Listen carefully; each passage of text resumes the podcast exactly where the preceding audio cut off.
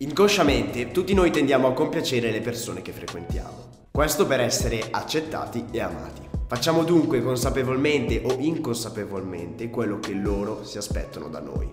Se frequenti persone con standard di vita, di cultura e di abitudini elevate, per compiacerle tenderai anche tu ad alzare il tuo livello di vita, di comportamento, di libri che leggi, di argomenti che discuti. Se invece frequenti persone con standard di vita più basse, allora tenderai ad abbassarlo. Si diventa migliore se si frequenta i migliori.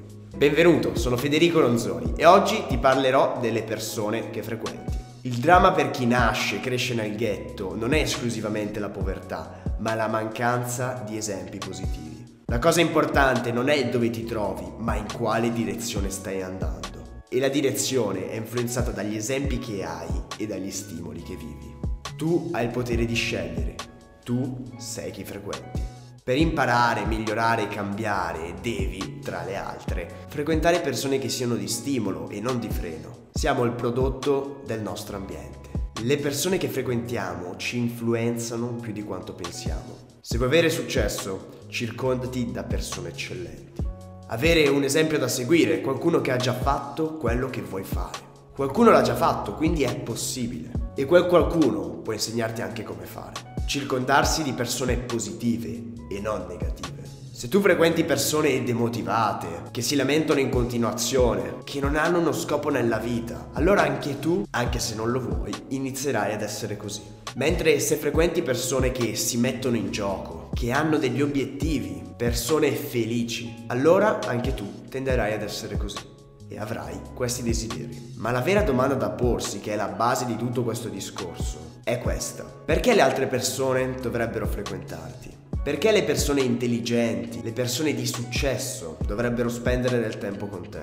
Che valori puoi trasmettere agli altri? Perché davvero frequentare persone di successo ti porta ad essere come loro, a ragionare, a pensare, a comportarti come loro. Ma tu devi essere in grado di trasmettere qualcosa anche a loro. Una relazione non è fatta da una sola persona, ma da due. E se non vengono condivisi equamente i valori, difficilmente si riuscirà ad andare avanti. Se sei pessimista, se sei negativo, perché una persona dovrebbe stare con te? Quindi innanzitutto bisogna lavorare su se stessi, sulla propria persona, iniziare ad esempio a leggere dei libri, a guardare programmi utili, programmi che ti accrescono e non programmi che ti tolgono via del tempo. Incominciare ad ascoltare i podcast, a me hanno aiutato tantissimo. E vedrete che se incominciate a fare tutte queste cose, di conseguenza le altre persone saranno attratte da voi, anche se voi non lo volete, le altre persone vi cercheranno, saranno attratte dalle vostre capacità perché tu scegli chi ti circonda, tu sei le persone che ti stanno attorno. Se il video o il podcast ti è piaciuto ti invito a lasciare un mi piace, mettere una recensione e magari scrivere anche un commentino su quello che pensate